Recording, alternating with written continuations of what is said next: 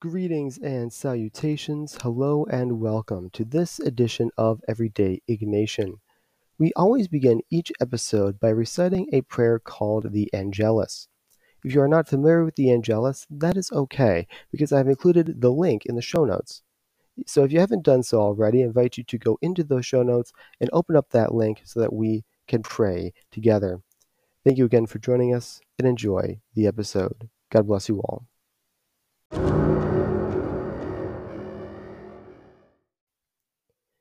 In the name of the Father, and of the Son, and of the Holy Ghost. Amen.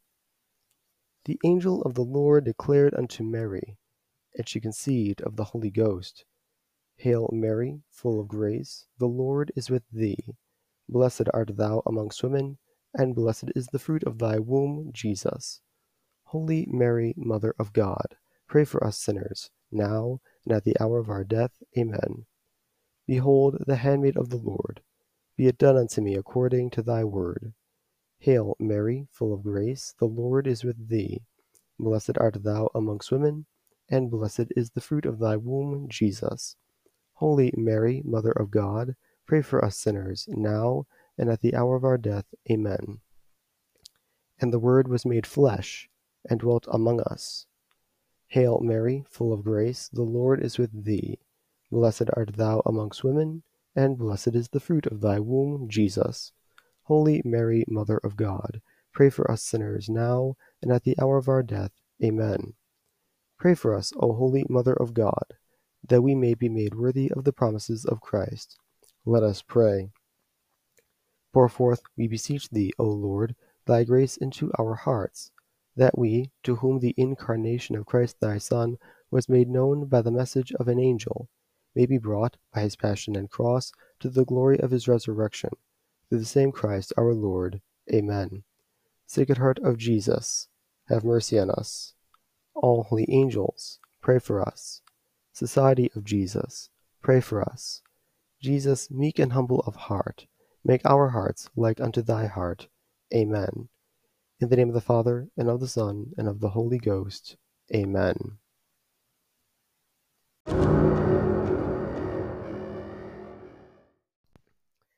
Happy Friday, everyone. I hope you are all doing very, very well on this Friday, the 10th of November. This month, the church celebrates, uh, well, the past two weeks specifically, but the month for the month at large, the church honors and celebrates all the saints who have ever been canonized and all the saints that we know and don't know about. And we also pray for the repose of all the souls who have ever passed away. Uh, month of November, of course, being consecrated and dedicated to all souls. So I want to begin today, as is tradition, whenever we celebrate a major feast here at EI, we always go turn to the liturgy, right? The liturgy is the sacred heartbeat. It's what speaks to us. It's how God speaks to us. So I want to begin with actually two collects here from the Feast of All Saints and the Feast of All Souls to get us in the right frame of mind and kind of invite us into this celebration. So here's the collect for the Feast of All Saints. Quote, Oremus, omnipotens sempiterne Deus, qui nos omnium sanctorum tuorum merita sub una tribuisti celeb celeb celebriate venerare, quae sumus, ut desideratam nobis tuae propitiationis abundantiam, multiplicatis intercessor intercessoribus largiaris. Per dominum nostrum Iesum Christum filium tuum qui tecum vivit et regnat in unitate Spiritus Sancti Deus per omnia saecula saeculorum. Amen. In English, let us pray. Almighty eternal God, who granted to us to honor the merits of all your saints in a single solemn festival, bestow on us, we beseech you, through their manifold intercession, that abundance of your mercy for which we yearn, through Jesus Christ, thy Son, our Lord, who liveth and reigneth with thee in the unity of the Holy Ghost, ever one God, world without end. Amen. Unquote. And that is again the collect for the Feast of All Saints. Now here it is for the Feast of All Souls. Quote, Oremus, fidelium Deus omnium conditor et redemptor, animabus famulorum fam famularuque tuarum remissionem cunctorum tribui peccatorum, ut indulgentiam quae quam semper opta, optaverunt P supplic, supplic, supplica, supplicantibus consequatur, qui vivis et regnans in cum Deo Patre in unitate spiritus sancti Deus per omnia saecula saeculorum. Amen. In English, let us pray. O God, creator and redeemer of all the faithful, grant to the souls of your servants and handmaids the remission of all their sins, that they may obtain by our loving prayers the forgiveness which they have always desired, who livest and reignest with the Father, in the unity of the Holy Spirit, one God, world without end. Amen. Unquote. And that is again the collect for the feast of all souls. So we see the language here between these two collects, right? And again, the church picks these up very, very carefully, and they are they seem completely polar opposite. The first, of course, the Feast of All Saints, that collect is one of celebration and joy. The other one is one of penitence and penitence, not on not for ourselves, but on behalf of another. So on the on the surface, the, the two seem very contradictory, but in actuality, they actually they reflect the same truth. And this is a truth that is articulated in my favorite book of all time, one of my favorite books of all time, next to the Bible and of course the exercises, and that is Dante's Divine Comedy. So we're going to be diving that's that so we're going to be diving into that Divine Comedy real quick, not in its entirety, of course, uh, but I want to dive into a few scenes from that Divine Comedy to fully understand how these two relate. I want to begin with uh, kind of a brief introduction to the Divine Comedy in general before we actually get into the nitty gritty. So the Divine Comedy was written by a guy named Dante Alighieri. Uh, he was an Italian, and uh, he lived and died in the uh, in Italy. Uh, died in exile, if I remember correctly. And he was a poet, and he loved poetry. And he wrote a beautiful piece of, of, of poetry. It's it's an epic poem to be exact, called again the Divine Comedy and it's broken up into three parts. The first part, the first chapter, if you will, the first section, sorry, the first, yeah, the first book in this uh, the first section of the book, we'll just call it, is called the Inferno, right? The, the, hell. This is probably the most famous of the three, Dante's Inferno, right? These horrible, grotesque um, horror movie scenes of you know people, you know, fighting underwater in a sea, in a river of blood, and you know, uh, you remember Satan, you know, being frozen from the waist down in the pit of hell. That's the, the Inferno. But that's only the first part of these of this whole story. The other two, which we'll be talking about now, are called the Purgatorio and the Paradiso, the Purgatory and and uh, heaven. So let's dive into the Purgatory, right? And I have some art here if you want to if you want to take a look. It's in this week's edition. If you want to click on the link in the show notes, uh, that kind of um, shows what Dante articulates in um, the Purgatory and the Paradise and they're very much symbols of emblems of, of hope and of charities, uh, representations of hope and charity. So, what do we see in Mount uh, Purgatory, right? What is the purpose of the purg- of Purgatory? Well, in Dante's cosmology, in Dante's universe, Purgatory is not a supernatural place, but a mountain. He it takes the form of a mountain. Uh, that and it's this enormous mountain. It's seven stories high. And if you ever want to get to heaven, if you ever want to see the face of God, you need to first climb this mountain. And again, this mountain is seven stories and has uh, has seven levels called terraces on them, each of which is dedicated to a sin, a capital sin, um, envy, uh, anger, envy, gluttony, greed, lust, pride, and sloth, and as well as their corresponding virtues. So, for example, uh, if your if your sin in life was sloth, right? You were lazy, you were had to run around a track like you were in gym class. If you were gluttonous, if you ate too much food, you drank too much, you were deprived of eating. Um, there's a picture here in this week's edition of the proud. Maybe you had an ego. Uh, you had to carry these gigantic slabs of rock on your back, and they were so heavy they doubled you down forward, so completely breaking that proud posture you once had under uh, due to its immense weight. Now, what do we see when we uh, encounter these scenes? Right? Remember, the Divine Comedy was written 100 in 70 years before Ignatius of Loyola was even born. This is during the uh, the, the Middle Ages, the High Middle Ages. Uh, but nevertheless, Dante in his uh, in his uh, his Inferno and his uh, his Divine Comedy rather, he articulates what is perhaps one of the most important lessons, if not the most important lesson of the exercises, namely self conquest by acting against our emotions, acting against ourself. Acta contra, as we hear in the Latin, right? To act against, doing the opposite of what you're inclined to do. You want to eat too much, fast. You want to have maybe you're um, plagued by lust, chastity, uh, acting against, acta contra, your passions and emotions.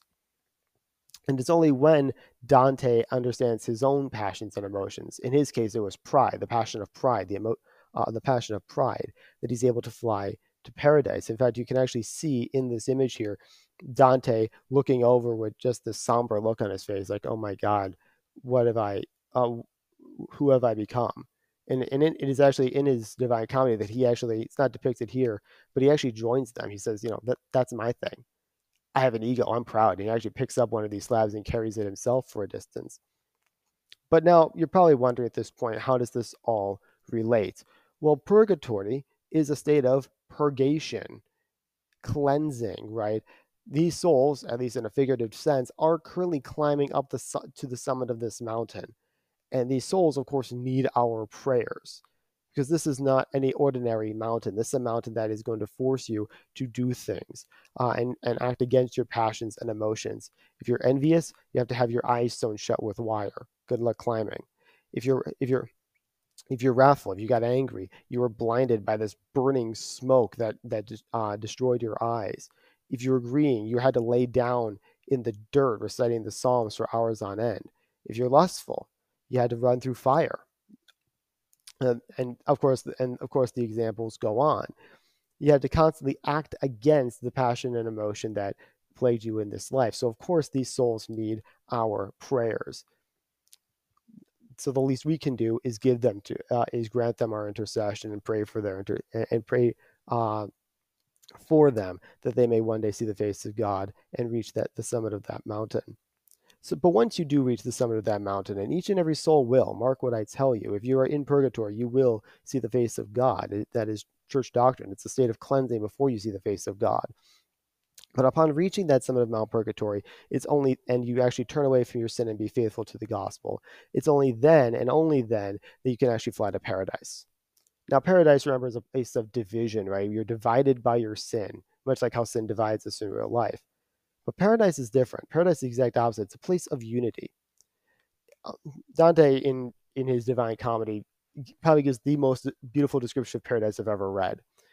He describes heaven basically as this gigantic rose with all these like millions of petals on it, an infinite number of petals on it.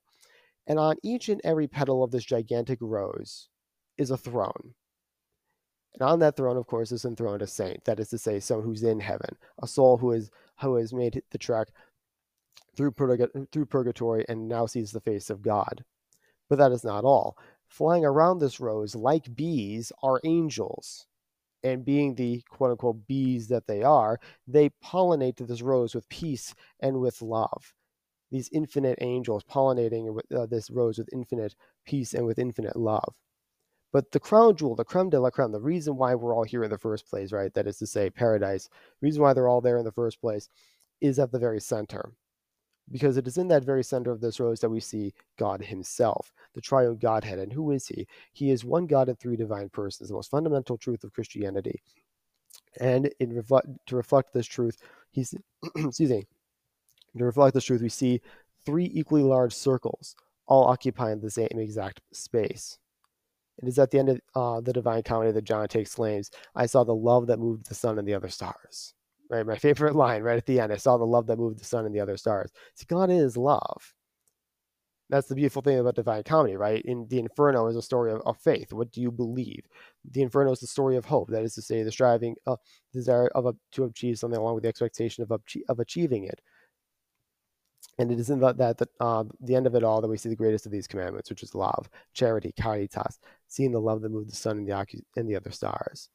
This is the eternal reward. This is what we, not just as Ignatians, but as, but as Christians at large, and what frankly all of humanity ought to strive for. This is what we strive for. This is the eternal reward. This is why we are here on earth to strive valiantly toward that uh, eternal beatitude and earn our place on that on the petals of that rose. And that is also what we celebrate in this month as well. The Feast of All Saints, November 1. We celebrate each and every person, known and unknown to us, who has completed that spiritual journey, the same journey that Dante went on. a journey that where you have to climb up these seven story mountains, have, have your eyes sewn shut with wire, um, run like you're in gym, or what have you, depending on your sin, and eventually flying to see the face of God in paradise. And that is why this month is one is one of penance, but also one of celebration. We acknowledge that there are souls that have died and uh, died and are still making that journey, perhaps after hundreds of years, thousands of years. Remember, time doesn't exist um, in the next life, so we must pray for them, and at the same time celebrate those who did make the journey, who do see the face of God, and who and who ultimately intercede for us as well. So let us pray. Eternal rest grant unto all of them, O Lord, and the perpetual light shine upon them all. And may they all rest in peace. Amen. In the name of the Father, and of the Son, and of the Holy Ghost. Amen. That concludes this week's edition. I want to thank all of you for joining us today. Uh, an extra special announcement for us. Um, as you all know, well, I'll start with the, the basic stuff. Um, if you are interested in learning more, if you want to dive deeper into the writings of Saint Ignatius and learn more about what it means to be an Ignatian, uh, in the link there is a in the this in the show notes you'll find a link to our website, everydayignatian.com. I invite you to go there and check everything out. We have the spiritual exercises there. We have all these different posts and resources at your fingertips. Everything is there waiting for you. But in addition to that, next week is going to be extra special because we're also going to be launching something else as well. Uh, next week, uh, we're going to be uh, talking about the role of Jesuits in education uh, and in schools. Uh, that's going to be uh, the theme of next week's edi- edition. The Jesuits, of course, the probably the best educators in the world, or one of the best educators in the world. More schools are Jesuit than any other branch of any other religious order. But more to it, we'll also be launching a very special endeavor. I will, um, you, I'll a very special endeavor. We're going to surprise you guys next week with something very new. We're launching it next week. And uh, it's going to be actually a series of short stories, actually, um, that will be that will be the they will be going on over time. It's not going to be a, a, regular thing. Every once in a blue moon, we will do them. Uh, but we're going to launch. It's called the Father Blackrobe Stories, and they're a series of short stories that kind of articulate in a different way what Ignatians do and who the Jesuits are. Um, they're fictional, of course, they're not real, but they take place at a school. We're going to tie the two together.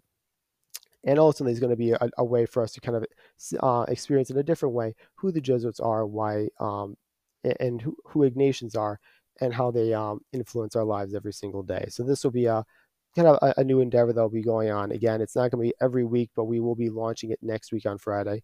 And I hope you enjoy it. I would love to know what you guys think of it. Uh, but again, that concludes this week's edition. Please pray for me, and I will pray for you. And have a blessed Friday and a blessed week. I'll see you. I'll see you next time. God bless you all.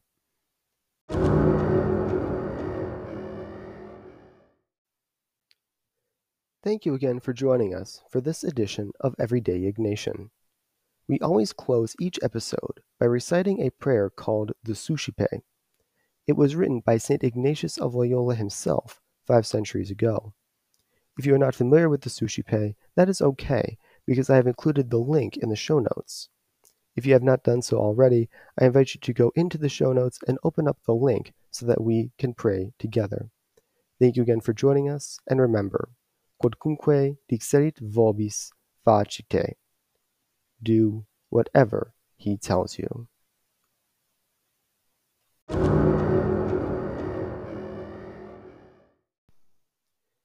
In the name of the Father, and of the Son, and of the Holy Ghost. Amen. Take, Lord, and receive all my liberty, my memory, my understanding, and my entire will, all that I have and possess. You have given all to me. To you, O Lord, now I return it. All is yours. Dispose of me wholly according to your will. Give me only your love and your grace, for this is enough for me. Amen. Sacred Heart of Jesus, have mercy on us. All holy angels, pray for us. Society of Jesus, pray for us. Jesus, meek and humble of heart, make our hearts like unto thy heart. Amen. In the name of the Father, and of the Son, and of the Holy Ghost. Amen.